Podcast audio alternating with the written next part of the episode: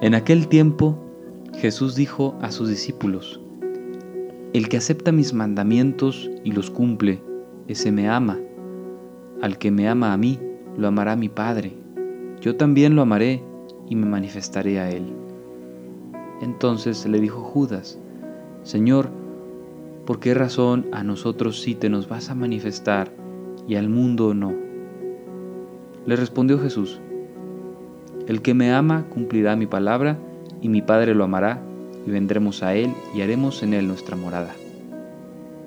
El que no me ama no cumplirá mis palabras, y la palabra que están oyendo no es mía, sino del Padre que me envió.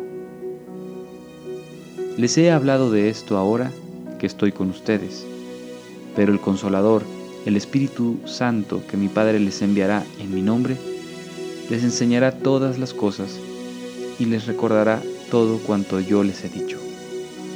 Palabra del Señor.